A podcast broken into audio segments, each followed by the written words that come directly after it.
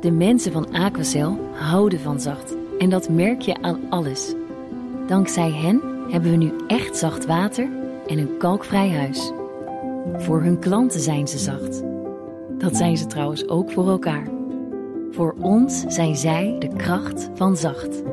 Aquacel. 100% zacht water, 100% kalkvrij. De Perestrooikast.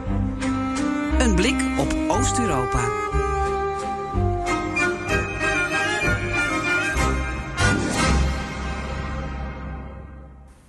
Welkom bij BNR Perestrooikast nummer 36. Een reguliere, maar net als altijd toch ook wel speciale aflevering.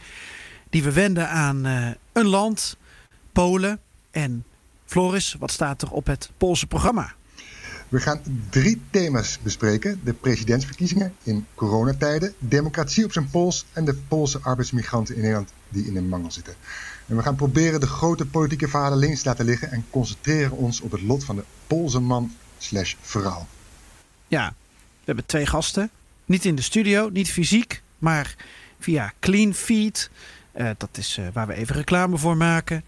Uh, hiermee leggen we verbinding namelijk digitaal met uh, Malgorzata Bos-Karczewska, hoofdredacteur van Polonia.nl, en Robert van Rijn, wethouder in Aalsmeer. Eerder te gast in aflevering 22 over de Poolse parlementsverkiezingen. En we gooien zo'nzelfde clean feed lijn uit met de best geïsoleerde moppertapper van onze regio, Joost Bosman. En ja, clean feed, uh, gratis reclame even voor daar. Ja, ga je dat nou drie keer noemen? Ja, drie keer. Ja, je moet toch wat. Oké. Okay.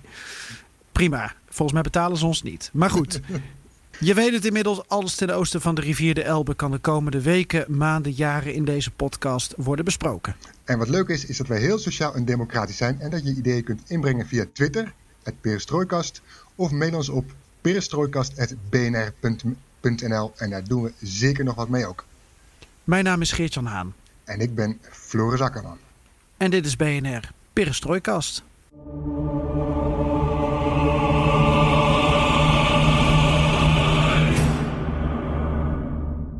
Floris, wat is het nieuws dat jij met ons wilt delen?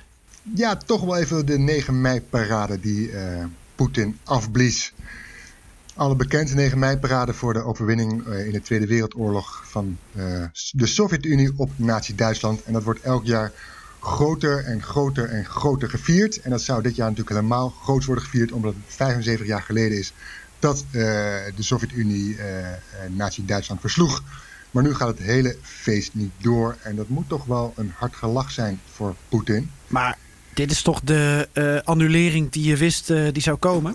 Tuurlijk wist je dat die zat aan te komen. Maar uh, het is niet zomaar een annulering. Het is het grootste feest of de grootste, het grootste symbool van de overwinning op Nazi-Duitsland. Het symbool waar Rusland nu ja, op drijf wil ik niet zeggen, maar in ieder geval dit soort oorlogssymbolen zijn belangrijk voor Poetin. Uh, voor Poetins Rusland. Hiermee wil hij zijn land uh, ja, een eenheid van smeden. Hè. Die, die, Tweede Wereldoorlog dat zit zo diep gebakken in de rust. Dat, dat wil hij, ziet hij als een gezamenlijk iets om, om te doen, om het land een identiteit te geven.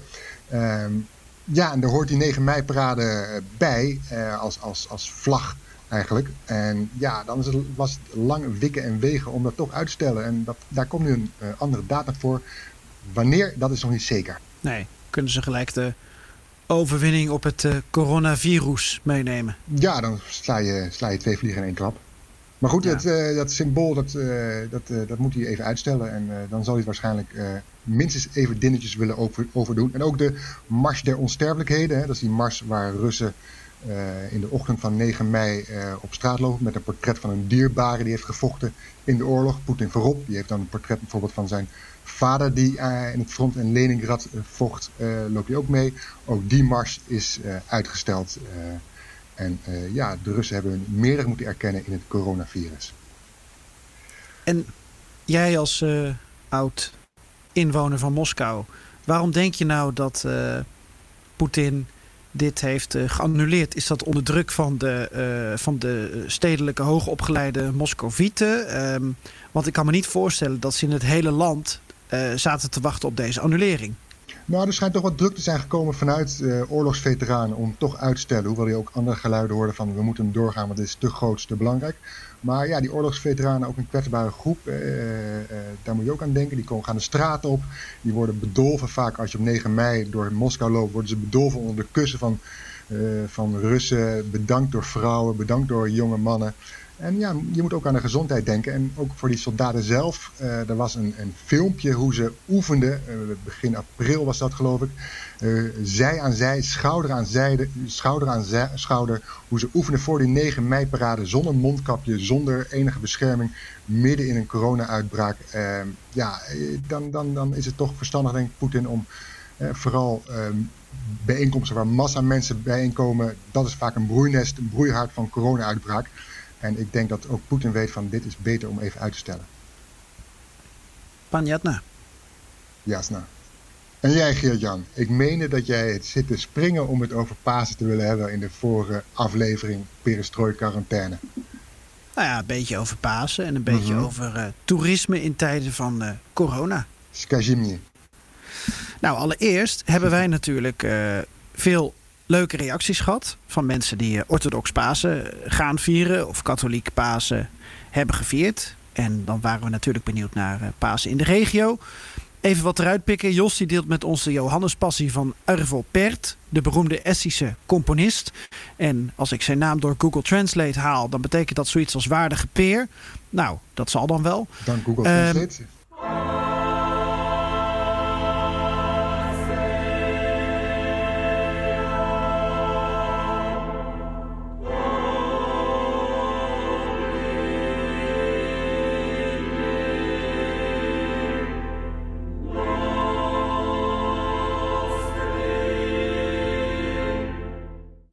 Dan uh, Tijmen Koon en uh, oud-ambassadeur Pieter-Jan uh, Langeberg in Letland. Um, daar werd Tijmen aangeraden om te schommelen rondom Pasen, zodat de muskieten in ieder geval niet zouden gaan bijten in de zomer. Hmm. Volgens Langeberg was dat schommelen echter niet tegen de muskieten, maar om positieve energie op te vangen en voor het samen zijn. Ah, ik zag ook de reactie van Alina, Alina Bezoek-Laya die dit jaar tot haar teleurstelling geen bezoek aan de orthodoxe kerk brengt. Ze zal het samenkomen in de pastorie aan het eind van de nacht mis, uh, mis, missen. Uh, het moment dat elkaars lekker gerechten eigenlijk geproefd zou, zouden worden. Ja, die paasmis, zeker om 12 uur s'nachts, dat is toch wel heel bijzonder in, in de orthodoxe kerk om dan bij elkaar te komen. En die hele kerk, te, ja, Christus is herrezen, te zingen, te schreeuwen. En dat is een ja, toch wel een mythische ervaring. Um, we hebben ook nog Willem van Nieuwkerk, viert in Den Haag elk jaar het Roemeens paasontbijt met rood gekleurde eieren met de afdruk van bladeren in het bos. Uh, voor die eieren zijn rode uien, een paar blaadjes en een oude panty nodig. Geen idee waarom. Nee, uh, oude kleding wordt nu vooral gebruikt voor mondkapjes volgens mij. Maar... Ja, misschien om ze warm te houden. Ik, ik heb geen idee. We hebben nog die vraag ah. uitgezet uh, via Twitter. Dat zal het zijn. En je kan het misschien gehad. rondslingeren. Dat zou, ja, dat zou toch kunnen. um, over paaseieren gesproken, Geert-Jan. Uh, kom maar door ja. met jouw paaseieren. Ja, nou ja, uh, uh, ik zag nog één tweet die hier ook bij aansluit van Marijn. Die schreef dat hij dit jaar voor het eerst in Sint-Petersburg paaseieren gaat schilderen. Mm -hmm. En dat paaseieren schilderen, dat is wel een ambacht hoor. En dat heb ik zelf in West-Oekraïne meegemaakt. Um, toen ik afgelopen zomer, dat was dus niet in paastijd, maar goed. Toen heb ik geleerd dat je paaseieren eigenlijk beschrijft. En het is een soort uh, graveerwerk. Nou, ik maakte afgelopen zomer mijn uh, inmiddels befaamde reportage in het land van de Hoersoelen. Mm -hmm. En ging op bezoek bij Hanna Lindjuk in het dorp Kosmac. Zij is uh, nu 71 en doet dat paaseieren uh, beschrijven eigenlijk al van kinds af aan. Die hele regio is er ook vol van. Hè. In uh, Colombia, uh, enigszins grote stad er in West-Oekraïne, heb je ook het Paasei Museum. Ik geloof de enige ter wereld. En een deel van het gebouw ziet er ook uit als een paasei. Nou, um, Hanna die liet mij dus zien hoe je dan het penseel in de bijenwas doopt. En dan als een volleerd kalligraaf over het ei heen gaat. En die eierkunst, dat was in haar jeugd um, not done. Want dan kwamen de officieren van de geheime dienst, die kwamen de huizen van het dorp binnen. En dan moesten de planken snel van de vloer worden gelicht om de eieren daar te verstoppen. Want het was een culturele uiting. Mm -hmm. En dat mocht niet. Mm -hmm. En het betekent heel veel voor haar dat deze um, cultuur dus nu niet meer underground is. En dat ze ook eh, tegenwoordig toeristen haar schrijfkunst kan bijbrengen. Maar ja, toen kwam uh, corona. En betekent dat einde business voor Hanna? Ik hoop het niet. Uh, ja en nee. Ik kreeg namelijk een bericht van mijn gids in West-Oekraïne, Volodja Matkovski.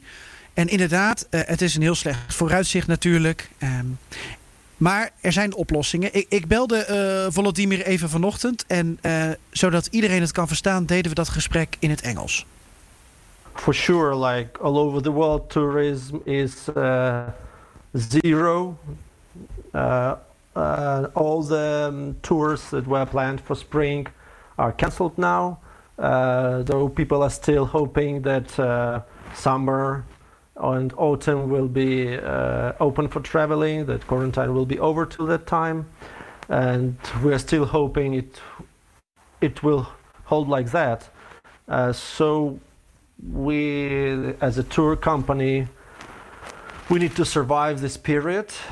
So we, with my colleagues, we started to invent new, new things. What can, what we can sell to our uh, clients, to our guests who are sitting at their homes, isolated, to give them the idea of what they can see, they can experience when they arrive to Ukraine.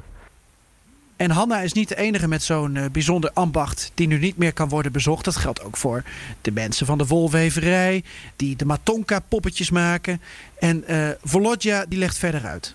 On our tours we take our guests to artisans who, who practice uh, local crafts and arts, uh, I mean traditional crafts. And uh, we offered our artisans to record a masterclass uh, and put, put those online on our platform, on, on our website. And also collect, we collect a package of tools and materials which which we offer our clients to to purchase and have those uh, things at home to uh, practice the crafts according uh, to what they see during the masterclass.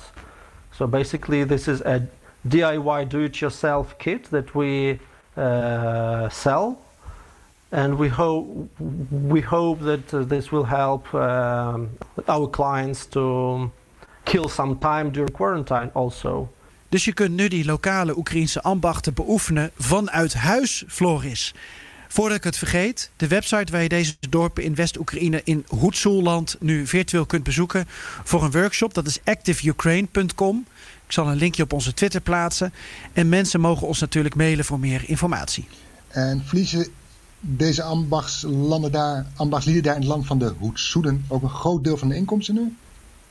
Ja, en dat is ook zo lastig aan deze crisis. Ehm, ja, jouw vakantie, mijn vakantie, die zouden in principe verzekerd zijn. Of we krijgen een voucher voor later. Uh, of we kunnen het wel leiden, hè? we kunnen het wel hebben een keertje. Maar het lokale toerisme, ja, dat krijgt de klappen. Uh, terwijl we daar toch eigenlijk allemaal fan van zijn. Op sleeptouw worden genomen door locals. Uh, van de gebaande paden af. Dat wil altijd iedereen. En daarom is dit volgens Volodja ook een mooie manier om Hanna en al die andere mensen die deels of helemaal afhankelijk zijn van toerisme, om die dan toch met van die virtuele tours, van die workshops online, iets van inkomsten te geven. Absolutely, absolutely, because um, uh, our artisans they also uh, the um, income for what they sell, the the um, goods that they sell is also low now, and they have no tourists to show master classes to. So this is maybe less than they would usually like earn, but still something that will support them during this hard time. That's that's what we really want to support. En hoe gaat het nu met Hanna? Still going strong?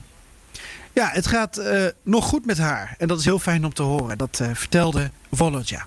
Yeah, she is in, in good shape, in good humor, and she is very active. Uh, it's Easter time now. Like in two days, we will have our Orthodox Easter, and it's a busy time for her.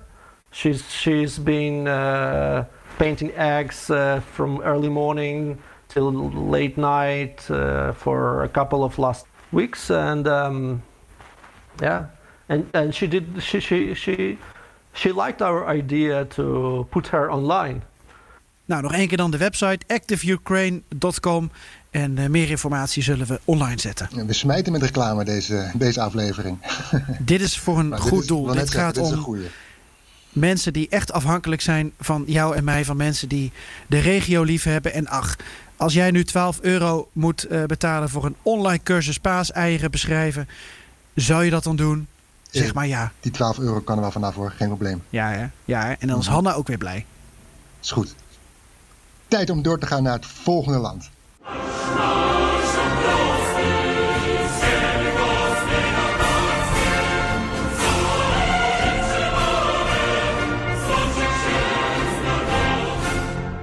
Geert-Jan, wat heb je eigenlijk met Polen? Heb je daar een speciale band mee of is het toch Oekraïne omdat je daar correspondent bent, bent geweest? Nou, die band is in de loop der jaren uh, sterker geworden. Ik heb een zomercursus Pools gedaan in Warschau. Um, dat was een uh, uitwisseling met de Universiteit van Amsterdam. En dat was heel erg leuk. En ik heb daar ook uh, twee hele goede vrienden aan overgehouden. Uh, een daarvan was ook getuige op mijn bruiloft. Hij woont nu weer in Warschau. Is vanuit Poznań daar toevallig een paar weken terug heen verhuisd. En ik ben er regelmatig weer heen gegaan. Um, Eigenlijk alle grote steden in Polen wel, wel bezocht. En uh, ja, samen met Oekraïne, maar ook Roemenië en nog heel veel andere landen. Maar het is wel een van mijn favoriete landen, ja. Ja, kan je wel stellen. En jij? Um, nou, Polen. Ik, herinner ik me vooral een vakantie in 2002. Um, ik uh, plan was om naar Auschwitz te gaan. Dat was, plan ging ook door, maar toen hebben we meteen een, een reis, rondreis door Polen uh, aan vastgeknoopt. En ik herinner me vooral een slopende bergwandeling door het fraaie Tatra-gebergte in Zuid-Polen. Ja, en, uh, voordat ik het wist, uh, mijn vrouw en ik, toen vriendin, uh, belanden in een van de halve bergbeklimming. En moesten we op onze billen van de rotswanden glijden langs een kruis van overledene personen. Pardon? Ja, het was voetje voor voetje. We, we, konden niet terug, we konden alleen maar vooruit. En dat zat niks anders op om, om ja, langs, langs zo'n kruis te gaan en met touwen naar beneden te gaan en naar boven te klimmen. Um, we hadden nog drie dagen lang spierpijn van echt een enorme uh, dagtocht. Die, die eindigde gelukkig wel met bier en met uh, gelach. um, dan had ik ook nog het woud van Bielowieca. Ik weet nooit of ik het goed uitspreek. Ook toen uh, bezocht. En natuurlijk omstreden. Of in ieder geval later is daar natuurlijk veel gedoe om geweest over de houtkapping. Uh, maar wat me vooral bij toen blijft. Is dat je je zo klein en nietig voelt tussen die oerbomen. Tussen die eeuw, dat is de eeuwenoude uh, mossen. Tussen, ja, je voelt je echt een klein een klein mens in een historie, een aardbol die al eeuwenlang bestaat eigenlijk. En dat, ja, dat geeft toch een heel ander perspectief. En ja, de vliegrand bij Smolensk, onlangs tien jaar geleden op 10 april, waar alle 96 inzittenden omkwamen. onder wie toenmalig president Lech Kaczynski, broer van de grote man in de tegenwoordig in de politiek, Jaroslav. Uh, ja, ik heb begrepen, en er was ook een artikel op Financial Times over dat die ramp. Ja, sindsdien is het land enorm verdeeld.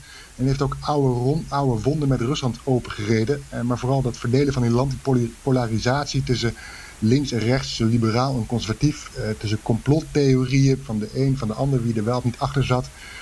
ja, die, die hebben sindsdien, heb ik begrepen, min of meer een oorsprong gevonden.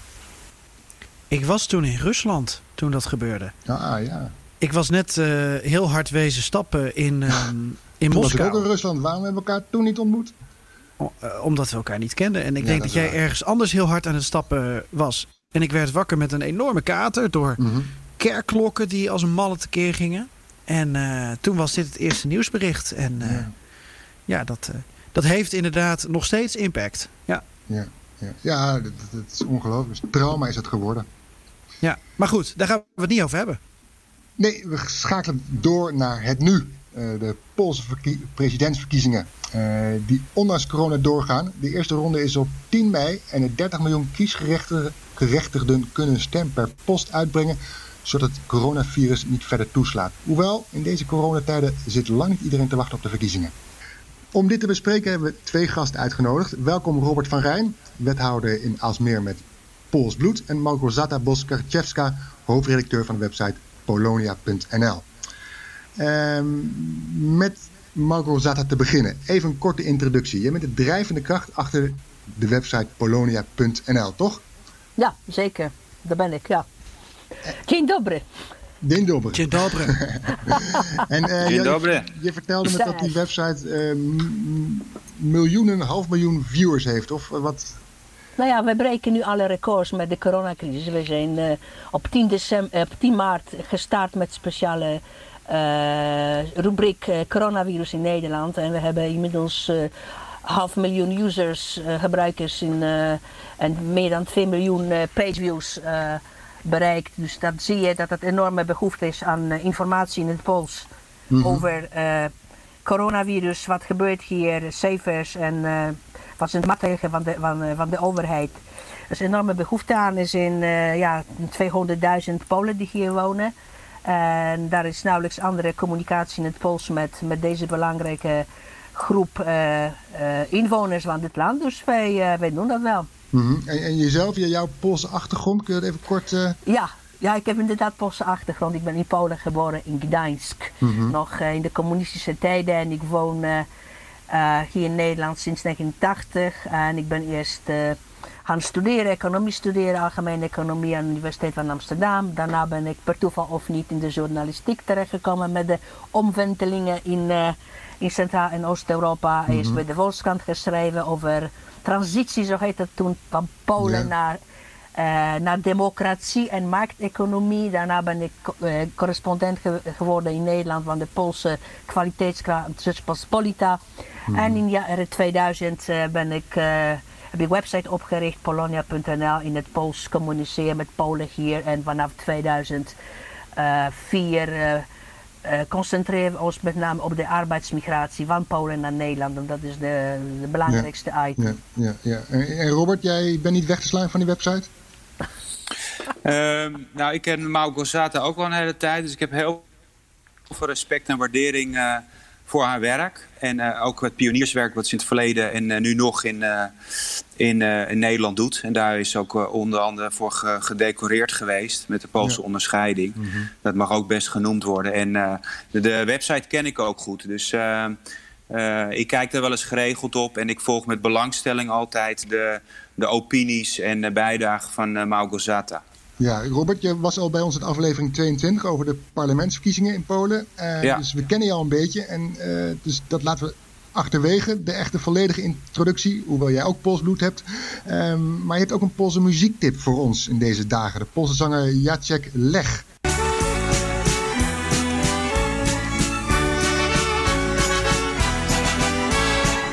Jak długo w sercach naszych choć kropla polskiej krwi Jak długo w sercach naszych ojczysta miłość tkwi Waarom kom jij met dit nummer? Nou, kijk, ik heb natuurlijk roots in uh, Polen en uh, ik, uh, het, het, patriotistische sentiment van, van Polen, dat spreekt mij aan. Hè. Ik voel mij heel erg verbonden met mijn, mijn moederland en mijn achtergrond. Uh, en, en, en, daarin, en, en, af en toe kijk ik dan ook wel met wat pijn en verdriet hoe sommige dingen nu gaan, maar dat, dat later. Mm -hmm. En, het, uh, en, en, en de, ja, de, de, de, de patriotistische nummers, hè, zoals Jacek Leg, nou, die zal Marco Zata veel beter kennen van vroeger dan ik. Maar uh, ik, ik vond een van die nummers, hij uh, zingt een soort patriotistisch lied van uh, dus eind 19e, begin 20e eeuw. Jak długo w sercach naszych. Vind ik een heel erg mooi nummer. En dat heeft hij tijdens een... ja, er is een, een uitzending in, op YouTube te vinden in 1988 in uh, Kołobrzeg. Dat is wat ten westen volgens mij van Gdańsk richting Mzezino. Dat is nog een mooie vakantiestrand resort geweest waar ik vroeger wel kwam. Dus ja, ik vind het gewoon een heel mooi nummer. Het ontroert me en ik vind vooral het achtergrondkoortje. Dat is echt wel een beetje van die tijd. Dat is echt prachtig. Dus het heeft ook wel, het heeft ook wel iets humoristisch. Kapsels, mooie kapsels. Ja, mooie kapsels. Het soort semi-uniformen. Uh -huh. Die dan wat uh, mee proberen te swingen. Ja, het is echt, je moet het, ik raad het echt alle luisteraars aan om ook even te kijken. Het is echt fantastisch. Ja, Marco Zatta, jij, jij ziet het ook helemaal voor je ogen? Uh, wel, ja. Ik ben daar geloof ik nooit geweest. Oké, okay.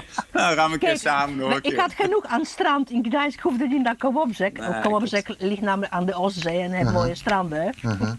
Ja. Oké. Okay. Ehm, Geert-Jan? Ja. Ja, ik zit, moeten eh, maar eens mee eh, te aan het luisteren. serieuze werk gaan beginnen. Nou ja, eh, we, we spreken eh, elkaar eh, nu alle vier via een, eh, een online eh, verbinding. De technologie staat voor niks tegenwoordig en tot nu toe gaat het goed. Ehm, vlak voordat we begonnen hadden we het idee dat een geheime dienst zat mee te luisteren. Dat idee hebben we nu ietsje minder. Maar het is wel, wel interessant. We hebben het nu over serieuze technologie die wij gebruiken. Ja, en ehm, we gaan het nu hebben over eh, verkiezingen in Polen per post. Old school Voelt eigenlijk. als terug in de tijd. Robert. Ja, ja eh, weet je, ehm, eh, op zich begrijpelijk. eh, omdat je zegt, ja, Polen zit in een, in een vrij stevige lockdown. En er moet wel gestemd worden in mei. Dus ja, ga maar per post stemmen. Ehm, maar goed, ik, weet je, ik kan me niet aan de indruk onttrekken dat dat... weet je, voor de presidentskandidaat van PiS natuurlijk wel... is mijn beeld in ieder geval van een groot deel van de achterban van PiS zit natuurlijk op het platteland. Eh, eh, als je echt moet gaan werken met opkomstpercentages. ehm, ja, dan zou een groot deel van de achterban van, van PiS en van hun presidentskandidaat Duda dus wel eh, misschien wel wat riskant worden. Ehm, dat is in ieder geval mijn ene opvatting erover. Ehm, eh, dus ik vind, ik vind een. En ook per post stemmen, ja, hoe valide is dat hè? in een democratie? Dus ik, ik, eh, ik kijk daar wel eh, ja, niet heel erg positief tegenaan, dat hoor je wel. Nee. En Malgorzata, hebben de Polen vertrouwen in deze manier van stemmen die nu wordt geopperd? Nou, ik, weet niet of dat überhaupt komt tot die eh, verkiezingen per Nee, nee. Omdat eh, ze schijnen niet uitvoerbaar te zijn. Omdat eh, er moeten 30 miljoen pakketten gemaakt en gedrukt worden. En de postbodes zijn ook niet beschikbaar. Dus dat is een groot logistiek probleem. En, dus waarschijnlijk lukt dat niet. Maar goed dan ook, de Poolse regering, en eigenlijk niet de regering, maar de backbencher, dus de voorzitter van PiS, Jarosław Kaczynski, is is, wil de, alles wat het wat kost, wat het kost, eh, verkiezingen laten plaatsvinden in Polen op 10 mei. Presidentiële verkiezingen. Of dat per post gaan, of dat straks. eh, eh, je ziet ook dat de Poolse regering is gisteren begonnen met het maatregelen te versoepelen. Eh, Dus waarschijnlijk, eh, stel dat ze nog meer gaan versoepelen, dan misschien eh Kaczynski wil zeggen, nou, de verkiezingen gaan gewoon op de oude conventionele manier eh, eh, het, eh, gaan lopen. Net als in Korea. Zuid-Korea is gisteren gaan stemmen. Ja. Eh, maar wat je ziet, eh Kaczynski wil kost wat het kost eh, verkiezingen houden in Polen. Waarom wil zijn je zo graag? Ja, Goed, precies. goed. Dat is een politieke doel. Duda zou gaan winnen, de huidige president. Duda staat voor. Terwijl, kijk, coronavirus heeft alles veranderd. Voor de, corona, voor de uitbraak van coronavirus was de situatie als volgt dat eh, overwinning van Andrzej Duda, de huidige president, in de eerste ronde was een beetje kantje boord, twee verachten. Eigenlijk iedereen dacht over wat gaat gebeuren in de tweede ronde. Maar nu is het zo dat continu de regering en Duda is in het nieuws eh, in verband met coronavirus, met bestrijden, met alles. Dus hij, hij is zeer populair geworden. Dus hij heeft een zeer grote kans om te winnen. Dus vandaar dat Kaczynski denkt, nou, wij moeten nu doordrukken. Bovendien is een economische reden. Ook Poolse economie gaat een flinke daling zien dit jaar. En als je gaat uitstellen naar de vakantie, bijvoorbeeld najaar, nou dan is de juiste periode waarschijnlijk dat de economie slecht gaat doen. Dus voor Kaczynski is het nu of nooit eigenlijk. Dat is het. Is het iets wat Dus aan de... eh, Sorry, 50-50 dat de verkiezingen doorgaan? Nee, dat is, in Polen op dit moment is niks te, niks te zeggen. Eh, Kaczynski beslist. Eh, het feit dat z- 80% van de bevolking wil niet gaan stemmen, doet niet, doet niet toe. Op dit moment is in het parlement, ze zijn bezig alweer te beslissen. Maar in Polen, Kaczynski beslist en eh, hij, hij, zou, eh, hij zou uiteindelijk besluit nemen. En dat is democratie à la Polonaise op dit moment. Mhm. is, is het iets wat aan de Poolse keukentafel wordt besproken, deze manier van stemmen? Is de Poolse burger Jan Alleman, om het zo even te zeggen, daarmee bezig, Robert? Of zijn ze Ja. meer, gaat het toch meer om gezondheidszorg, economie? Nou ja, weet je, dat ligt ook denk ik aan, we- weet je, aan welke generatie eh, eh, eh, je, weet je, je dat vraagt. Er is altijd een soort, ik zeg het even maar vanuit mijn beeld en vanuit mijn familie van vroeger en nu. er is al altijd een soort sceptisme richting de staat. En, en er zijn wel momenten geweest dat dat iets beter was. Hè, maar vertrouwen of, of de staat. Het, Polen zijn wat dat betreft echt wel gewoon een beetje overlevers, survivors. En zitten ook op de korte termijn en kijken ook naar programma's van uh, uh, ja, wat, wat spreekt mij aan. En uh, ze vinden er allemaal wel wat van. Ik bedoel, ik herken de stevige discussies en gesprekken die ik ook met, met mijn familie wel heb en heb gehad. Maar uiteindelijk ben je ook zo uitgesproken als het gaat om ja, de daad bij het woord voegen. En nou ja, weet je, daar, daar, laat ik zo zeggen, daar ben ik wat voorzichtiger in. dat valt wel eens tegen. Mm -hmm. Maar, maar even, even, even, iets over de keukentafel gesproken. Ja. Kijk, de tijden zijn veranderd. Keukentafel bestaat eigenlijk niet meer. Mm -hmm. Keukentafel is werktafel geworden. Mensen moeten thuis werken. Of zitten kinderen met hun uh, laptops uh, huiswerk te doen. Ja. En, en uh, wat, wat betreft families, mensen praten eigenlijk over hoe gaan we met elkaar om thuis. Ja? Veel mensen thuis. Hoe gaan we lessen geven? Hoe ga ik uh, met mijn baas contact onderhouden via videoverbinding? Over politiek wordt nauwelijks gesproken. Dat interesseert mensen, de meeste mensen niet. Als ze praten nu over de huidige net uh, aangenomen maatregelen van de Poolse regering. Bijvoorbeeld sinds Precies. gisteren moeten mensen maskers dragen, verplicht. Mm -hmm. Boete is tot 30.000 zloty gedeeld door 4. Dat is iets van 7000 uh, euro's. En daarover praten mensen. En die verkiezingen, en, en mensen zijn gewoon, hebben buik vol van Kaczynski. En zijn, uh, en zijn manier van doordrukken. Terwijl iedereen denkt dat uh, ook burgers, prioriteit nummer één is onze gezondheid. Nummer ja. twee, banen en economie. Mm -hmm. En niet de politiek. En dus de mensen zijn gewoon uh, boos. En ik heb met, met, met de buurvrouw van mijn vader gesproken. Ze zegt, ze gaat niet stemmen.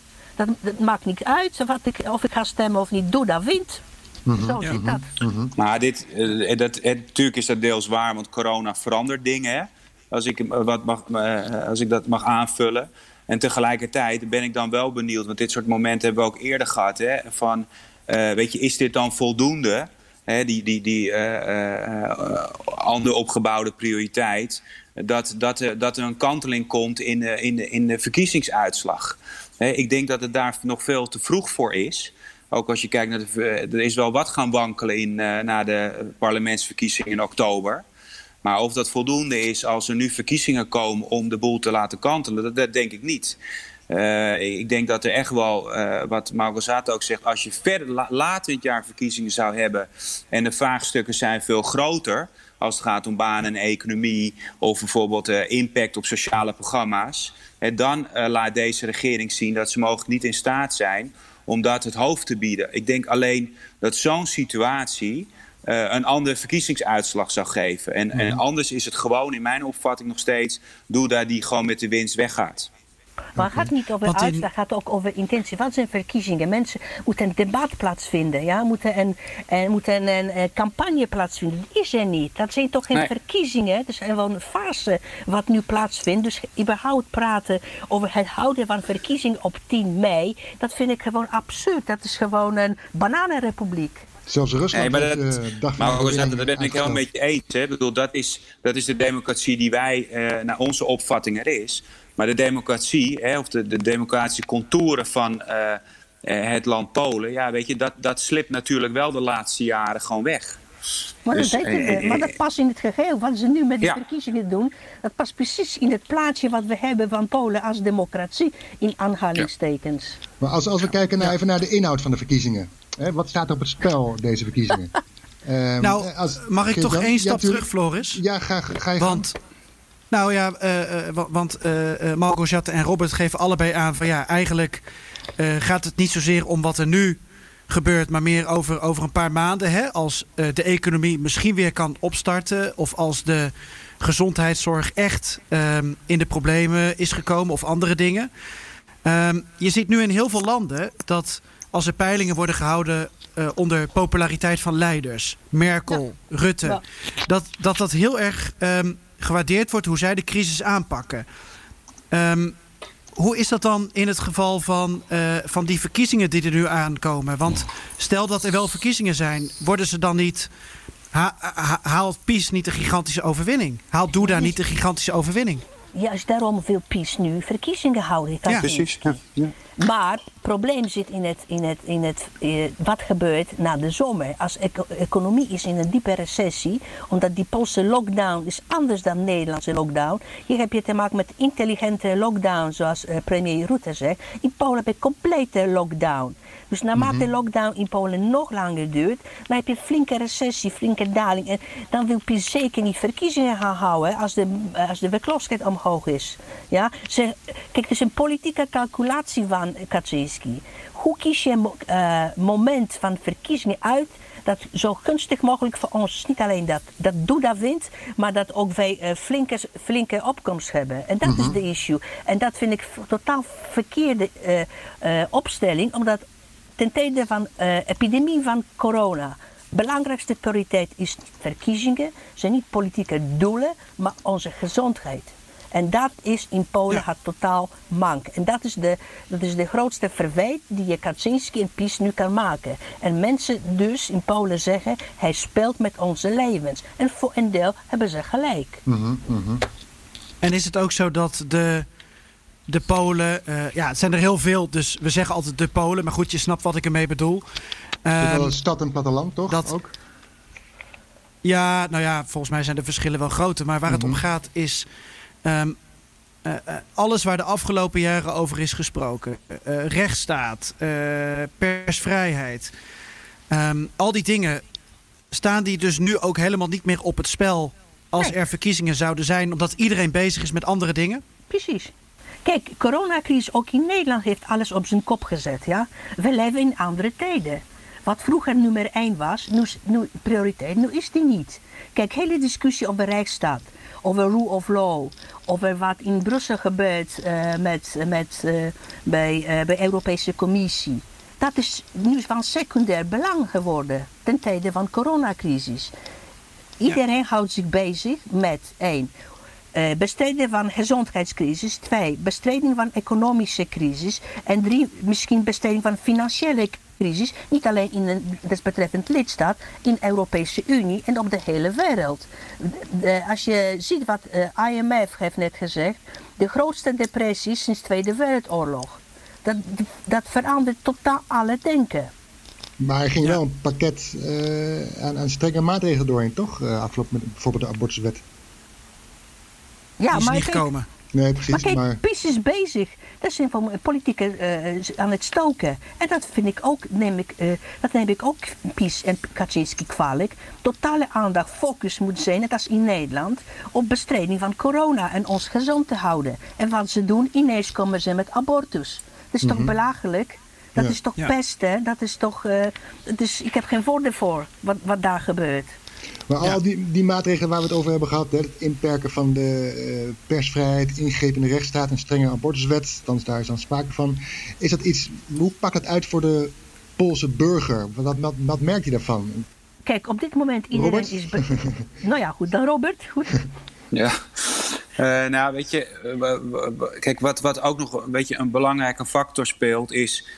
Eh, eh, eh, daarin ga ik met Maugazaten mee. Weet je, Brussel is ver weg, hè, de EU. Dus die externe gerichtheid. ja, dat, dat, daar zit gewoon letterlijk en figuurlijk afstand tussen.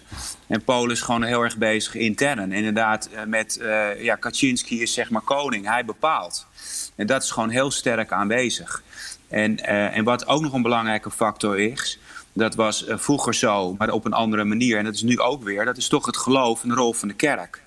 Eh, die, die verhouding tussen kerk en staat, eh, die is anders geworden. Vroeger stond die kerk, en dat is voor de Polen ook heel erg belangrijk. Hè, en dat, daar speelt PiS toch ook wel heel goed en sterk op in. Op, op dat, zeg maar, dat, nou ja, die, die, die, die, dat conservatisme, eh, dat, dat, dat, dat geloof. En dat speelt onder verschillende generaties, of dat nou stad of platteland is, jong of oud, ook onder jonge mensen, speelt dat wel. Speelt dat wel. En het is dus niet gek dat die vraagstukken waar jij net aan refereert, zoals abortus en dat soort zaken, toch wel vanuit die opvattingen, vanuit die eh, eh, historie, voor mij ook wel gewoon beetje verklaarbaar. Of je er nou of je het goed of fout vindt, daar gaat het niet om. Maar wel verklaarbaar. eh, veel sympathie krijgt onder gewoon de Poolse mensen. Eh, eh, los even van de eh, politieke spelletjes of trucken die daar omheen spelen. en ik denk dat daarmee de, de, de angst of de zorg richting de staat Polen, hè, de kerk staat daar nu, die, verlengt eigenlijk ook die, die opvatting van Pies en Kaczynski, dat dat ook wel, ja, gewoon, uh, heel sterk drukt in die samenleving binnen Polen en bij de Poolse mensen. Dus ik denk dat, dat daar de, de angst of onzekerheid wel in is toegenomen. Mm -hmm.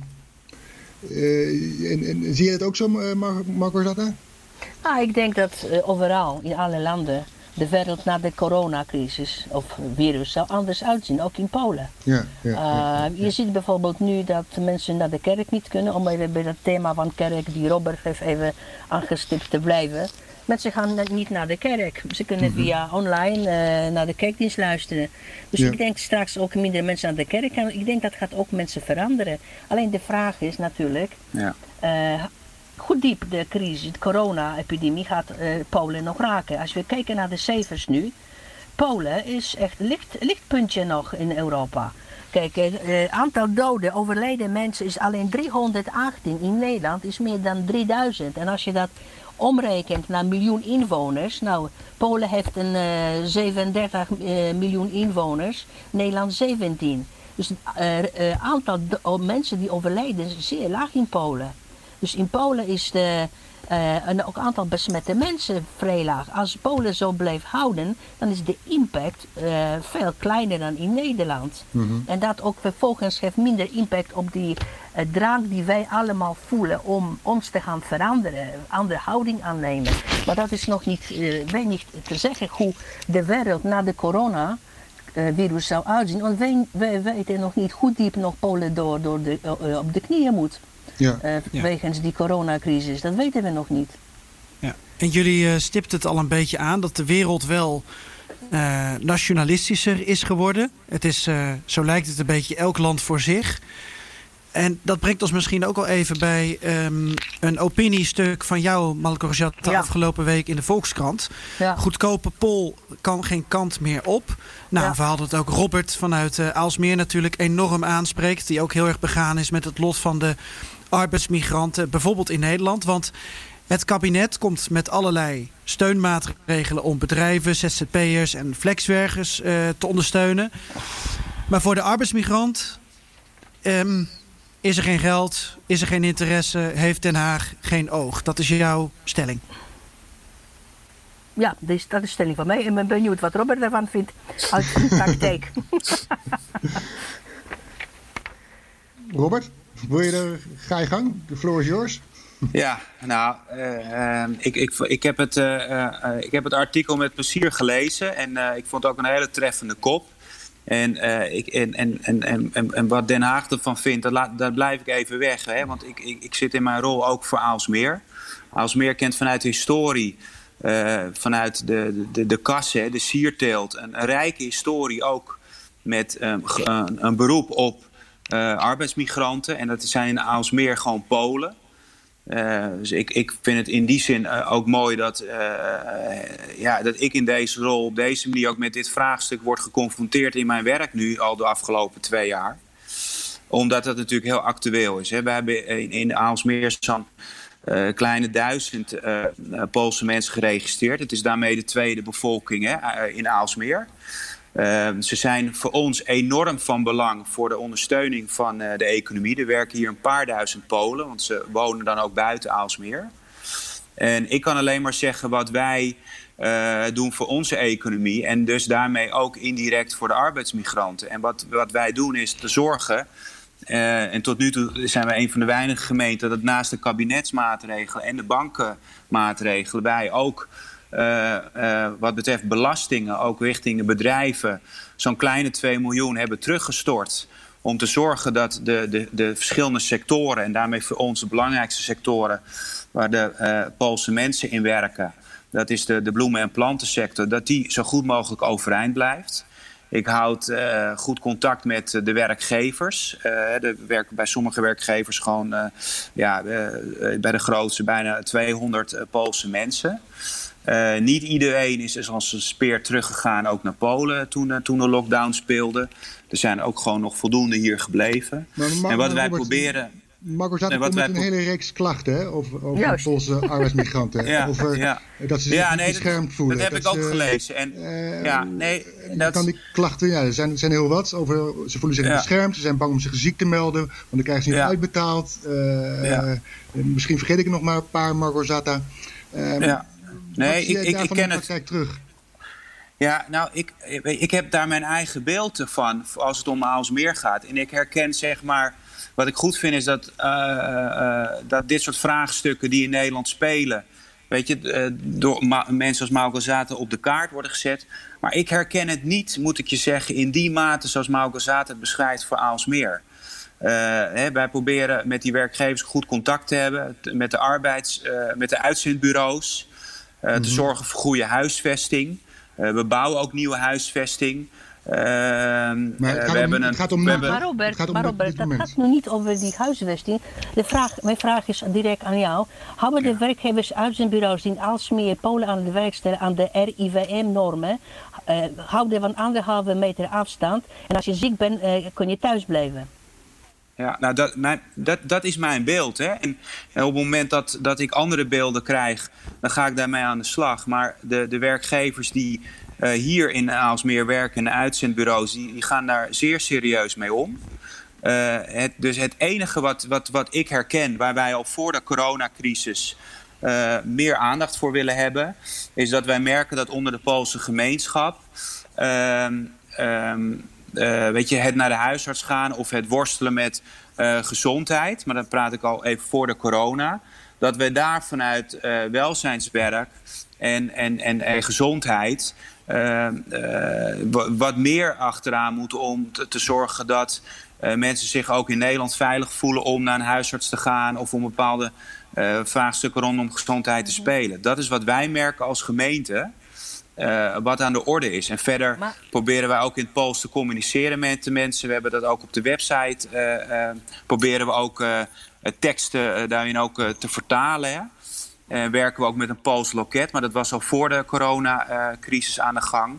Om ook de laagdrempeligheid naar deze sector, als er signalen zijn, om die ook zo goed mogelijk bij het gemeentebestuur te krijgen. Dus in die zin heb ik een iets genuanceerder beeld dan in het artikel staat. Maar misschien is het Maar ook een andere regio. eh, ik kan me ook voorstellen dat regio's verschillen. Robert, Eh, beeld, fantastisch. Maar eh, heb je met eigen ogen gezien, en kun je ons een beeld schetsen, hoe die anderhalve eh, meter afstandregel wordt in Alsmeer eh, nageleefd? Ja. Nou, dat wordt, dat, eh, zoals we dat ook in de openbare ruimte eh, doen, eh, hè, wordt, wordt er ook gewoon gewerkt met afstanden. Hè. Denk aan een, een, zeg maar een, een, een loopband waar de bloemen gaan. Dat daar dus ook gewoon eh, met handschoenen wordt gewerkt. Dat er afstanden tussen zitten. Eh, eh, eh, dat heb ik ook gezien. Dus dat is ook aan de orde. Oh ja? Dus op die manier wordt er goed mee omgegaan. Of dat overal zo is, Marco Zaat. Ja, ik ben niet overal geweest. Maar op het moment dat wij beelden krijgen dat, dat, dat de gezondheid in gevaar is... of dat bepaalde eh, normen niet worden gevolgd... eh, dan mag je van mij aannemen dat wij er als gemeentebestuur eh, op gaan reageren. Marco Zata, je hebt, je hebt opiniebrief een week geleden Ja. of, eh, geschreven. eh, Ja. Gericht aan de overheid, aan uitzendbureaus. Eh, wat is, dat zijn de reacties van die kant eh, tot nu toe? op Nou, je- eh, die, mijn opiniebrief eh, was, was ook, ook de bedoeling om een beetje Nederland eh, te schudden. Eh, laten zien wat Dat is gelukt. wat is. Nou, eh, ben ik blij, ben ik blij. Eh, omdat, kijk, deze, deze groep mensen is totaal vergeten en onzichtbaar. En ze hebben ook problemen. Natuurlijk, dat zijn niet, iedere, iedere eh, arbeidsmigrant heeft precies hetzelfde problemen. Maar kijk, ik vind dat in tijden van corona-epidemie, elke, elke incident, elke Pool die ziek naar het werk moet gaan, is het één te veel. Dat is urgentie is totaal anders dan daarvoor. Daarvoor voor die coronacrisis, als huisvesting was niet goed geregeld, nou let it be. Maar nu, vanwege de urgentie, omdat per slot van rekening hun gezondheid, Pools, van Polen, van Bulgaren, Bulga Roemenen, eh, Portugees, is ook onze gezondheid. Want Ja. daar die, eh, mijn oproep en, en mijn artikel. En wat wordt hiermee gedaan? Nou, ik kan melden dat bijvoorbeeld de, de vakbonden CNV en FNV hebben een brandbrief gestuurd naar de Tweede Kamer. Gericht ook aan de minister Koolmees eh, en staatssecretaris eh, Van Ark. Waarin ze deze problematiek aankaarten en, eh, en zeggen eh, dat dat ur- urgentie eh, eh, eh, is nodig, omdat er is een risico van besmetting kunnen brandhaarden harten ons, eh, brandhaarden ontstaan, eh, die risico eh, vervolgens eh, eh, kunnen brengen voor de, ook de publieke gezondheid. Een hele lijst van maatregelen en eh, aandachtspunten. Dus ik ben benieuwd. Eh, dus, en ik weet dat ook eh, eh, de uitzendorganisaties, met name ABU, de grootste koepelorganisatie, eh, heeft ook mijn eh, brief goed gelezen en ze zijn ook bezig.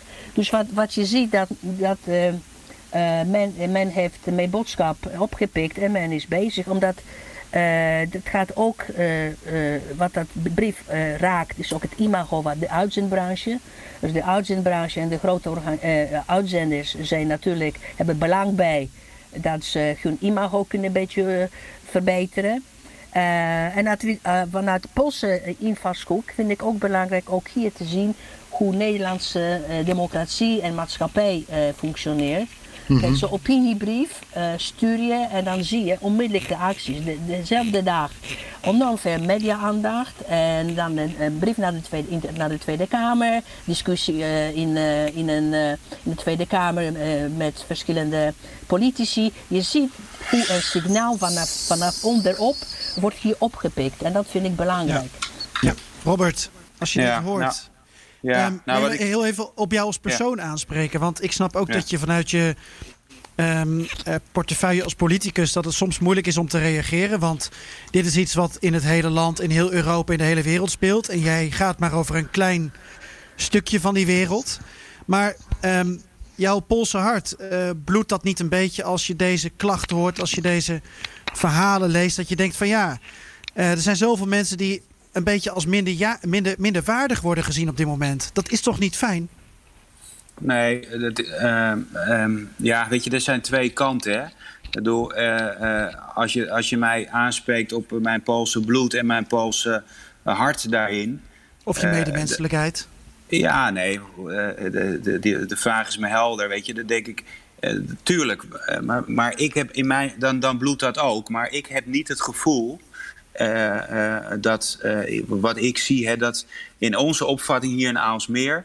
eh, eh, is er eh, zeg maar geen, geen ranking daarin van dat de een beter is of, of, of, of de ander. En ik, ik, ik zie dat, zeg dat niet alleen maar vanuit mijn functie, maar ook als mens. En ik zie dat ook mijn, bij mijn collega-wethouder die met zorg en welzijn heel erg bezig is. De, eh, de Polen in de gemeenschap hier in Aalsmeer eh, horen er net zoveel bij als ieder ander. En, en, ik, en, en dus ik, ik wil dat gewoon benadrukken. Ik vind dat voor, voor het werk wat ik mag doen en ook als half Pool. En ook hier in Aalsmeer vind ik mooi dat wij daar zo mee omgaan. Dat laat onverlet dat er dit soort vraagstukken zijn die uh, Maugorzata ook uh, uh, soms heel scherp aan, uh, aan de orde stelt. En, en, dat vind ik ook niet uh, onterecht. En tegelijkertijd waar, waar ik zelf wel eens mee worstel, ook vanwege mijn Poolse roots, is uh, ja, we moeten die mensen beschermen. Het is ook soms het beeld wat we creëren. Het is, ik, ik vind het te makkelijk om te zeggen, ja, hoe gaat de Nederlandse overheid hierop anticiperen? Hè, wat doen de Nederlanders daarvoor? Uh, ik kan me ook voorbeelden herinneren hè, waarin het ook vraagt van, ja, maar hoe acteert de Pool daarin als hij hier in Nederland aan het werk is? En waar ik heel erg mee worstel is de beeldvorming waar we naar elkaar mee gooien, uh, zeg maar, waar de Pool het leidend voorwerp in is. Hè? Dus ja, ik, de overheid kan misschien daar uh, dingen nog optimaler in doen. Maar als je kijkt ook naar de houding van de Pool hier in Nederland, dan zijn er ook wel dingen uh, zichtbaar in geworden. Waarvan je zegt, het is niet goed om Nederlanders, maar ook Polen over één kam te scheren. Dus daar ben ik het mee. Maar het creëert ook wel eens beelden waarvan je zegt, ja, uh, daar moeten we mee omgaan. Ik moet daar ook mee omgaan hier in Aalsmeer. Weet je, 98, 99 procent van onze Poolse inwoners en die hier werken, die gedragen zich prima. Maar het beeld wat 1% waar het net mis mee gaat, of waar er een beeld van in de krant komt of in de media, daar moeten we wel mee aan de slag. En dan weten we allemaal wat we daarmee bedoelen. Dat beeld is er ook. En, um, en, en dat vind ik wel eens een worsteling. En, uh, en daar heb ik ook in mijn hart wel eens moeite mee. Van hoe gaan we daarmee om? Want het is niet een eenzijdig beeld. Mm -hmm, mm -hmm. Maar mag ik iets toevoegen? Ja. Dat, uh, ik, ben met, ik ben met Robert eens. Wat, wat, wat is de rol van de Pool of uh, in het geheel? Die zijn namelijk zeer passief. En uh, ze, ze zijn niet van, van huizen van wat Polen gewend om voor hun eigen rechten op te komen. ze, ze eerder laten hun, hun, hun hoofd hangen en, en, en overleven, die situatie. Maar ik wil nog ja. iets anders toevoegen, ja. uh, namelijk over de rol van de Nederlandse overheid. Kijk, de arbeidsmigratie naar Nederland duurde vanaf 2004, dus dat is uh, 16 jaar. Uh, en toevallig vandaag kreeg ik alweer e-mail van een, of andere organisatie die namens het ministerie van Sociale Zaken wil alweer problematiek van Poolse of EU-arbeidsmigranten in kaart brengen in verband natuurlijk met de coronacrisis. En ze vragen mij, polonia.nl, om bijdrage te leveren. Maar ja, kijk, uh, punt is, er waren alle netwerken ontstaan in 2011, 14 tot 15.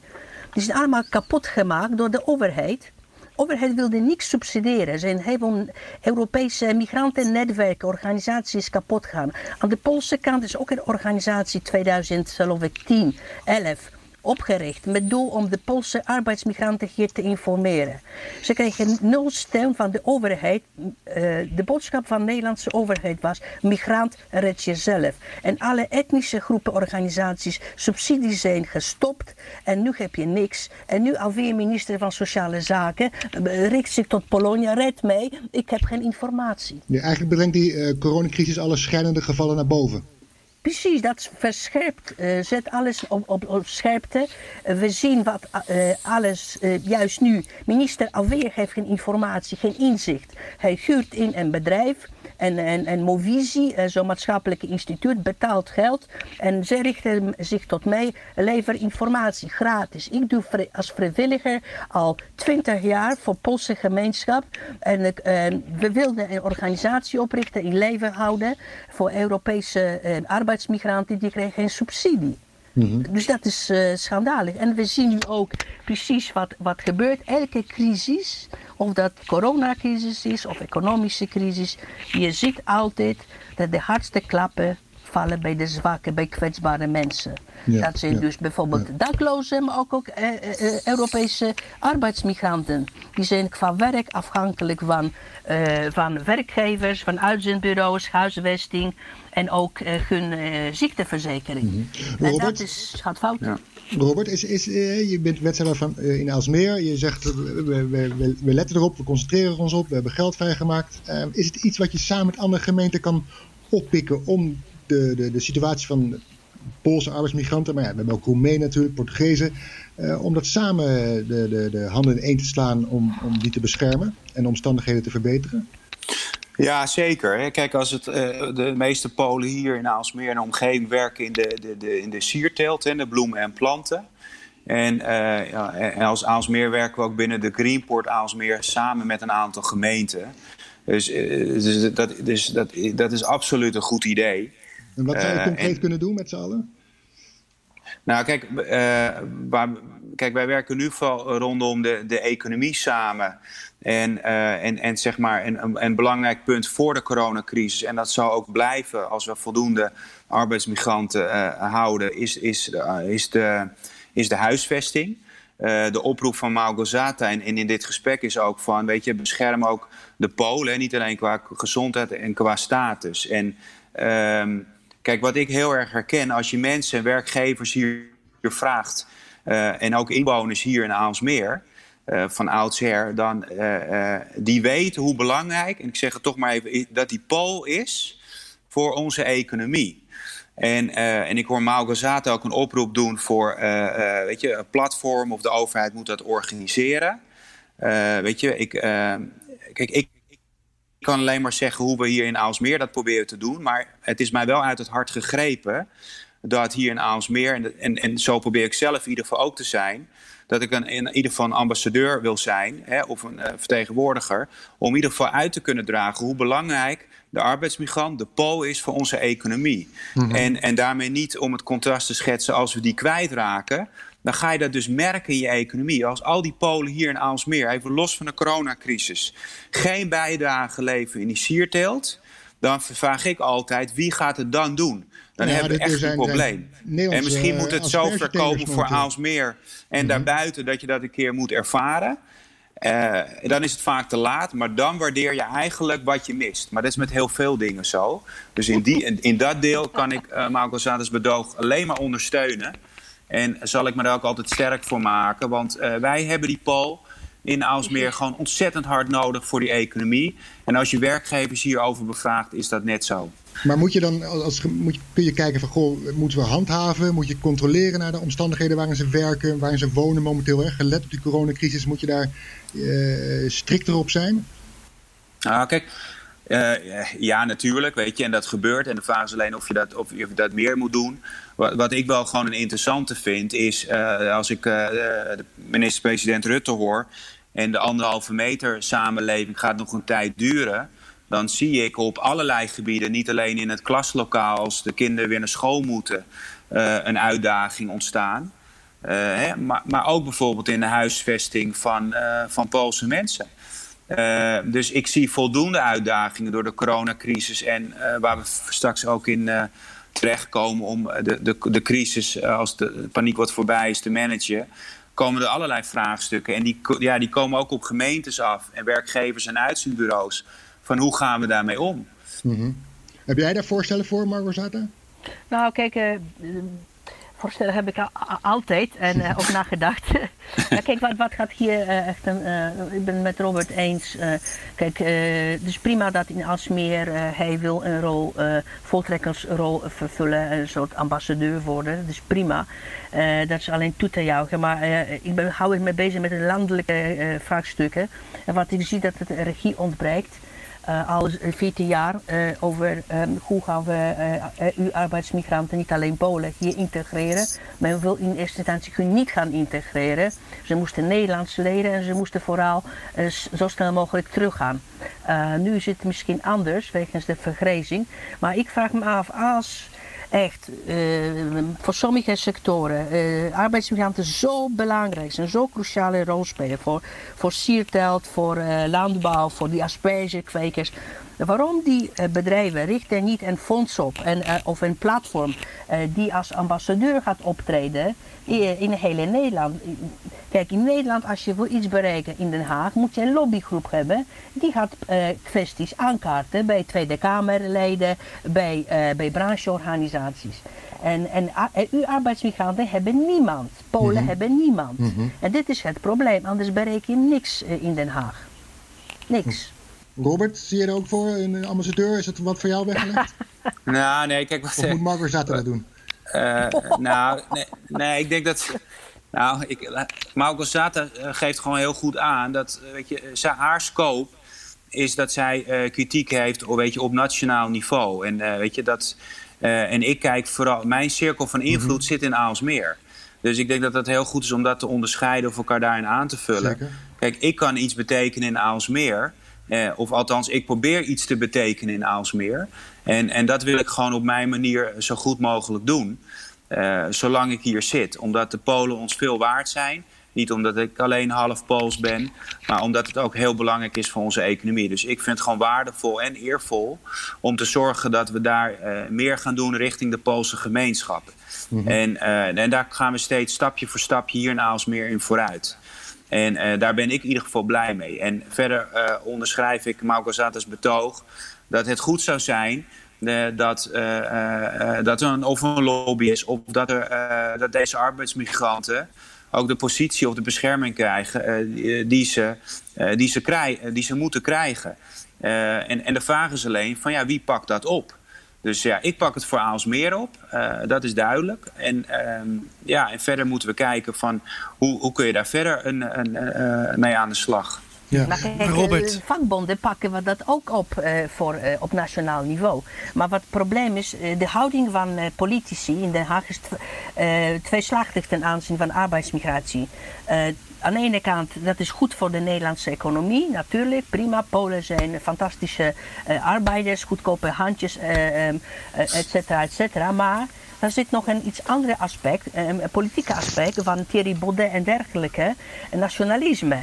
Dus uh, Nederlandse, Nederlandse mainstream politici kunnen niet, uh, niet te hard Polen gaan toejuichen, omdat dan krijg je uh, harde klappen van die, van die far-right in Nederland. En dat is een dilemma, waardoor die arbeidsmigranten, EU-arbeidsmigranten, worden nu in het, in het hoekje geplaatst. Geert-Jan, jij wilde nog ja, maar ik laat eerst Robert hierop reageren. Mhm. Want dit is een, een andere vraag die Malco Jatta nu aanstipt dan ik nog even wilde toevoegen. Dus uh, ik geef hem nog even aan Robert. Ja, nou kijk. Uh, uh, ja, ik ben ook politicus, maar ik ben ook nu bestuurder hè, in, in, in Aalsmeer. En, en, en, en al, die, al die gevoelens en ook met, met mijn met Poolse bloed, dat, dat worstelt als je zo'n zo'n opmerking maakt. Ik, kijk, wat ik voortdurend verkondig en blijf verkondigen, uh, is uh, zonder die Poolse arbeidskrachten gaat, uh, klapt er echt een heel deel van de economie heel onder norma normale omstandigheden gewoon om. En ik denk dat dat te weinig gerealiseerd wordt. En misschien vraagt dat een lobby of vraagt dat een beeld op welke manier je dat ook moet verkondigen, dat we dat meer inzichtelijk maken. Want dat is misschien te veel verborgen. Niet dat het niet gepoogd is om dat zichtbaar te maken, uh, maar dat, dat besef is er niet. En, uh, uh, en dat, daar een, dat er ook politieke opvattingen en beelden zijn en, en, en strategieën, ja, weet je, dat, dat, dat is overal, dus ook hier in Nederland. Ja. Geert-Jan? Ja, nou, ik vroeg me dan eigenlijk af, ehm, wat Marco Jatte net aanstipt ook over uh, wie, wie komt er dan op voor de arbeidsmigranten en op welke niveaus gebeurt dat? Hè? Je hebt dat landelijk, je hebt dat in het geval van Robert meer lokaal. Um, maar begrijp ik nou goed dat, uh, Malcolm dat je dus eigenlijk uh, pleit voor een soort ombudsman of ombudsvrouw of gezant, gezant voor de arbeidsmigrant? Ja, precies, uitstekend. Dat rijmt ook nog leuk. Gezant voor de coronavirus. We kunnen ook gezant uh, maken voor uh, arbeidsmigranten, ja. Mm -hmm eerlijk, die arbeidsmigranten nu worden echt in steek gelaten. Kijk maar wat gebeurt met, de, met, de, met een vrij verkeer. Uh, zijn uh, ineens grenscontroles ingesteld. België en Nederland. Uh, Polen wil niet, Polen wil niet buitenlanders toelaten. Duitsland ook met zeven landen behalve Nederland ook in grenscontroles. Die arbeidsmigranten, zogenoemde EU-arbeidsmigranten, die willen nu naar Polen, naar hun moederland, hebben een enorm probleem door Duitsland heen te gaan. Ineens, daar zijn grenscontroles. Iedereen vraagt zich af, hoe zit dat? Er zijn mensen in Polen die in eh, Polen zitten, die bijvoorbeeld met verlof, vakantieverlof, even naar Polen zijn gegaan. En ze vragen zich nu af, hoe kom ik terug naar Nederland? Ik heb, ik heb die hele zaak uh, informatie, dus een grote chaos, uitgezocht. En wat blijkt, Duitsland wil geen, uh, eigenlijk niet duidelijk aangeven hoe je uh, als EU-burger op weg naar Nederland, hoe je uh, door de Duitsland heen kan, kan reizen. Nee, waarom niet? Dat is een economisch belang. Want de Duitsers willen die Polen in, in, in Duitsland houden en niet dat ze naar Nederland doorreizen. Dus je ziet dat er die, wordt nu ook gevochten over die arbeidsmigranten. Maar als het aankomt op hun huisvesting, inkomen, informatievoorziening, dan moet moeten ze zichzelf redden. En dat vind ik een grote tekortkoming uh, uh, op dit moment. Nou, Robert, een gezant voor de arbeidsmigrant kan geen kwaad, toch? Het, het, het rijmt ook mooi. Ja, dus, wordt, uh, dat, wordt de, dat wordt de kop. Dus dat, dus dat, ik, ik, kijk wel uit naar de volgende kop van het uh, artikel van uh, Marco Zata. Ik denk dat het een pakkende, okay. ik denk dat het een pakkende titel is. is maar kan je, er, kan je er achter scharen dat, dat iemand zich als het ware als boegbeeld opwerpt om alle lijntjes met elkaar te verbinden, zodat alles en iedereen ja, net iets beter uit deze crisis komt? Ja, natuurlijk. Weet je, maar dat geldt, eh, weet je, dat geldt voor iedereen. Hè? Bedoel, eh, in die zin, eh, ook in zo'n welvaartsstaat als Nederland, weet je, moet iedereen eigenlijk vertegenwoordigd en, en, en moet zijn stem ook verkondigd worden. En, en, en, en, wat ook al eerder in dit gesprek aan de orde kwam, uh, natuurlijk één, medemenselijkheid, maar twee, ook gewoon economisch belang. Uh, dus uh, dus uh, het is gek dat, dat we het daar te weinig over hebben. Dat economische belang is gewoon enorm groot. Die mensen leven een enorme toegevoegde waarde aan ons bruto nationaal product, aan de export. hè, wat nu dan even moeilijk is met de coronacrisis, maar heus wel weer aantrekt. Ehm, dus ja, dat, dat, weet je, dat, dat verdient absoluut die aandacht die er nodig is. Ehm, dus daar ben, ik het, daar ben ik het van harte mee eens. en Ja, nogmaals, de, de ik ben gezant ik kan ben- het ook wel over economische dingen hebben. ja, natuurlijk. Maar en, en nogmaals, hè, ik, ik, ik bedoel, ik ben eh, zeg maar niet de, de, de, ik wil niet de ambassadeur zijn vanuit Aalsmeer voor Polen. Maar wat, ik wil wel in ieder geval dat er in mijn gemeente dat we dat gewoon op een goede manier met elkaar doen. Hè. Polen en Nederlanders moeten naast elkaar leven in wijken. Eh, en dat gebeurt, weet je wel. Er moet samengeleefd worden. Er wordt gewerkt aan onze Aalsmeerse economie. Eh, weet je, en, en, eh, en, daar heb ik invloed op en daar heb ik zicht op. En het is mijn missie om dat in ieder geval hier in Aalsmeer op een goede manier te laten uitwerken. Robert, als de coronacrisis voorbij is, kom ik bij jou even langs. Naar Ja. Alsmeer kijken. Dan komen wij mee in, ons, in jullie slipstream. Oké. Oké. Is dat goed? Dan hebben we deze afspraak gemaakt. Eh, Jullie zijn van harte welkom. Ik kijk er heel erg naar uit. eh, ik Een Polonaise met twee meter afstand van elkaar. Ja. ik wil jullie hartstikke bedanken. Eh, ook namens Geert-Jan natuurlijk voor, voor, eh, deze, eh, eh, voor dit interview, voor het gesprek. Ehm, Robert van Rijn, wethouder in Aalsmeer met Pools bloed. En Małgorzata Boskarczewska, hoofddirecteur van de website polonia.nl. En hopelijk tot de volgende keer in Aalsmeer. Dank jullie wel. Do widzenia, dziękuję. Dobrze, do, do zobaczenia. Dziękuję bardzo. Joost Bosman uit Moskou. Ja, De best geïsoleerde moppertapper van het, eh, van, uit onze regio. Ja, ik ben er. Eh, kom jij je huis uit? Want eh, je hebt een QR-code nodig, toch? Om eh, tegenwoordig in Moskou de straat op te gaan. Nou, vanaf maandag, officieel geldt het, vanaf dinsdag zijn ze gaan checken. Maar moet je een QR-code hebben voor de auto, het openbaar vervoer en voor een taxi. Mhm. Anders mag je de straat niet op. Er wordt ook werkelijk gecontroleerd. Er zijn veel mensen beboet al. Ehm, maar voor de metro, daar was het ook geldig voor. En daar liep het van de week grondig mis. Omdat eh, ja, mensen hadden een QR-code aangevraagd om de metro in te kunnen. Maar wat gebeurde er? De politie begon het ook te controleren aan de ingang van de metro. En ze hielden Hmm. maar één eh, toegangspoortje open. En ze controleerden de QR-code met het bijbehorende paspoort. Bij iedereen. Nou ja, dat zijn duizenden mensen. Eh, en wat gebeurt er vervolgens? Je snapt het al. File in Gigantisch, de metro. Gigantische opstoppingen. Ja, En iedereen dicht op elkaar natuurlijk. ja. Nou ja, als er één dag is geweest waarin het coronavirus zich heeft kunnen verspreiden in Moskou, dan was het die dag wel afgelopen dinsdag. Dus dat heb, daar hebben ze ook al snel weer van afgezien. Eh, ze gaan, eh, Mhm. nu mag je dus weer vrij met de metro zonder eh, het aan te vragen. En ze gaan de QR-code proberen nu te verbinden aan de metropassen. Ah, Dus dan heb je ook geen paspoort nodig. Iedereen heeft zo'n metropasje, althans dat kan. En, en daaraan proberen ze nu die QR-code te gaan verbinden, zodat dat op langere termijn toch weer ingevoerd kan gaan worden. ja. En, en zo'n QR-code, dan krijg je dus toestemming om de straat op te gaan. Ja, dan moet je bij de. Je kan het op drie manieren doen: via internet, via een sms, eh, eh, sms en via, eh, ik geloof, gewoon bellen eh, met de gemeente. En dan krijgen ze een code. Eh, of niet. Je moet hem aanvragen. En er zijn mensen, ik las van de week dat er 900.000 eh, codes zijn geweigerd. Officieel was dat omdat ze niet aan de eisen voldeden. Dus, dus eh, ze hadden dingen vergeten te melden. Of, of ze hadden het niet, de, de aanvragers hadden het niet precies genoeg gedaan. Of wat ook maar. Maar goed, ja, de, de autoriteiten kunnen ook beslissen van. Eh, misschien kijken ze ook op per geval. Wat gaat diegene doen in zijn auto? Wat gaat hij doen met die taxi? Mhm. Gaat hij naar zijn werk? Moet hij naar zijn werk of niet? Eh, hè? Misschien waren er ook wel mensen die zeiden gewoon eerlijk: ja, ik ga naar vrienden toe. En dat die ook zijn afgekeurd, dat weet ik niet. Dat, dat, dat, eh, Ja, dat ja. is niet duidelijk. Heb jij als journalist zo'n QR-code nodig? Of kun je Nee, eh, en dat, vrij uit je, je werk doen? Ja, dat is mijn, eh, mijn grote geluk. Eh, journalisten hebben afgelopen vrijdagavond van het ministerie van Buitenlandse Zaken gekregen. Buitenlandse joenen betreft het dus, correspondenten. Van Mhm. de persdienst van het ministerie van Buitenlandse Zaken te horen gekregen dat ze hun accreditatie, hun groene kaartje, jij kent het nog wel, ja, ja. mogen gebruiken als hun pas. Dus zij Mhm. kunnen die pas laten zien en dan moet de politie hen gewoon doorlaten. Maar, Dus jij gaat op. Ja, Oh, sorry, ja maar... dat zouden Mhm. we kunnen proberen. Dat wou ik dus net zeggen. Dan kun Mhm. je zeggen, nou, er is weinig eh, hort te vinden meer in Moskou, want alles is gesloten.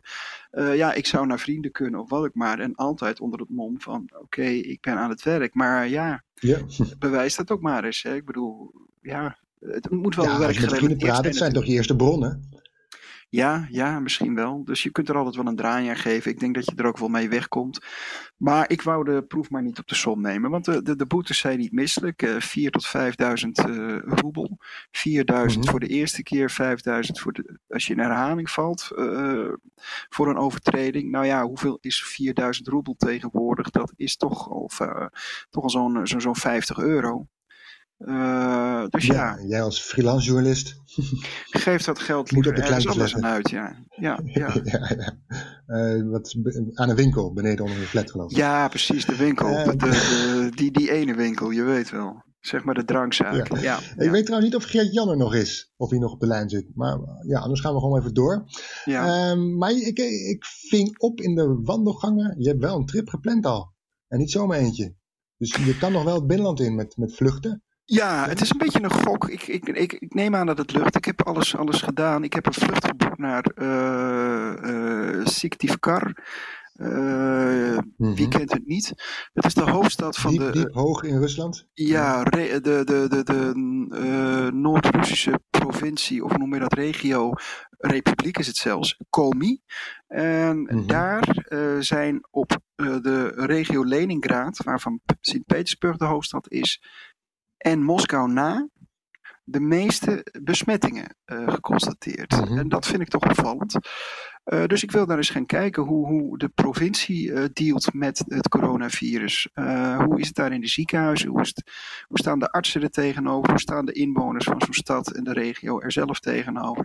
Dus daar, daar vlieg ik zondag naartoe en dan kom ik woensdag weer terug. En dan, ja, uh, hopen maar dat we daar niks, uh, niks vervelends oppikken. Hè? Want Nee. dat risico is er altijd. Maar ik heb wel mondkapjes besteld en uh, brillen en handschoenen. Dus ja, het, Mhm. we gaan het er maar op wagen. Nou, zware kost, kost dus. Kun je ons wat, wat verblijden met wat luchtigs? Je, je, zoals een, een, een lach. Een lach? Nou ja zeg, moet ik nou ineens grappig wezen? Dat kan Ja, ja, dat is toch de, de op commando, je dat weet je toch? Floris? Mhm. Nou ja, ik, ik, heb, ik heb wel een mopje voor je. Ik heb een mop. Eh, ja, het is wel weer corona gerelateerd, want het gaat nergens Mm. anders over natuurlijk. Maar Ja, het is ja wel het- een, eh, meestal kom je aan met Poetin, dus corona is ook wel goed. Oké, de, ehm, de, de, de mop is een Met voortzetting van de vorige mop, eh, die je nog wel weet, misschien van vorige keer. Mhm.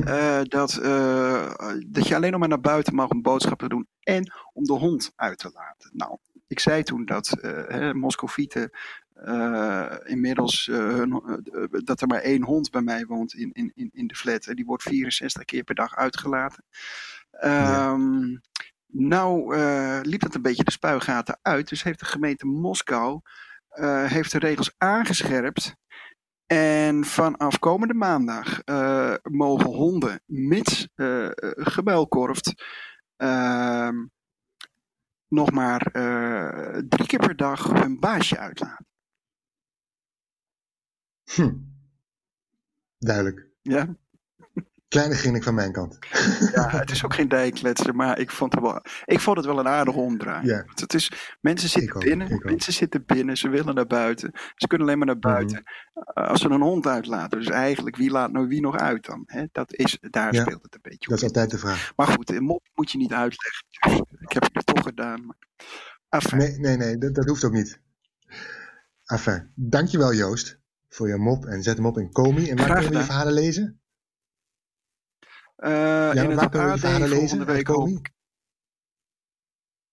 Ja, in het AD het en in het FD. Ja, beide Oké. kanten. Allemaal rennen naar de kiosk volgende week. Ja. Dankjewel. Uh, zeker, volgende ja. keer. Of een abonnement nemen. Nog beter. Kan ook.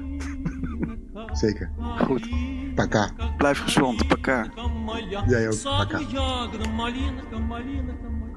De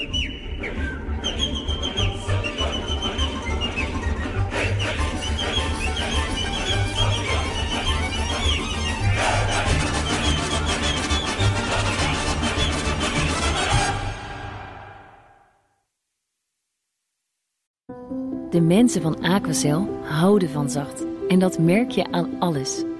Dankzij hen hebben we nu echt zacht water en een kalkvrij huis. Voor hun klanten zijn ze zacht. Dat zijn ze trouwens ook voor elkaar. Voor ons zijn zij de kracht van zacht. Aquacel. 100% zacht water, 100% kalkvrij.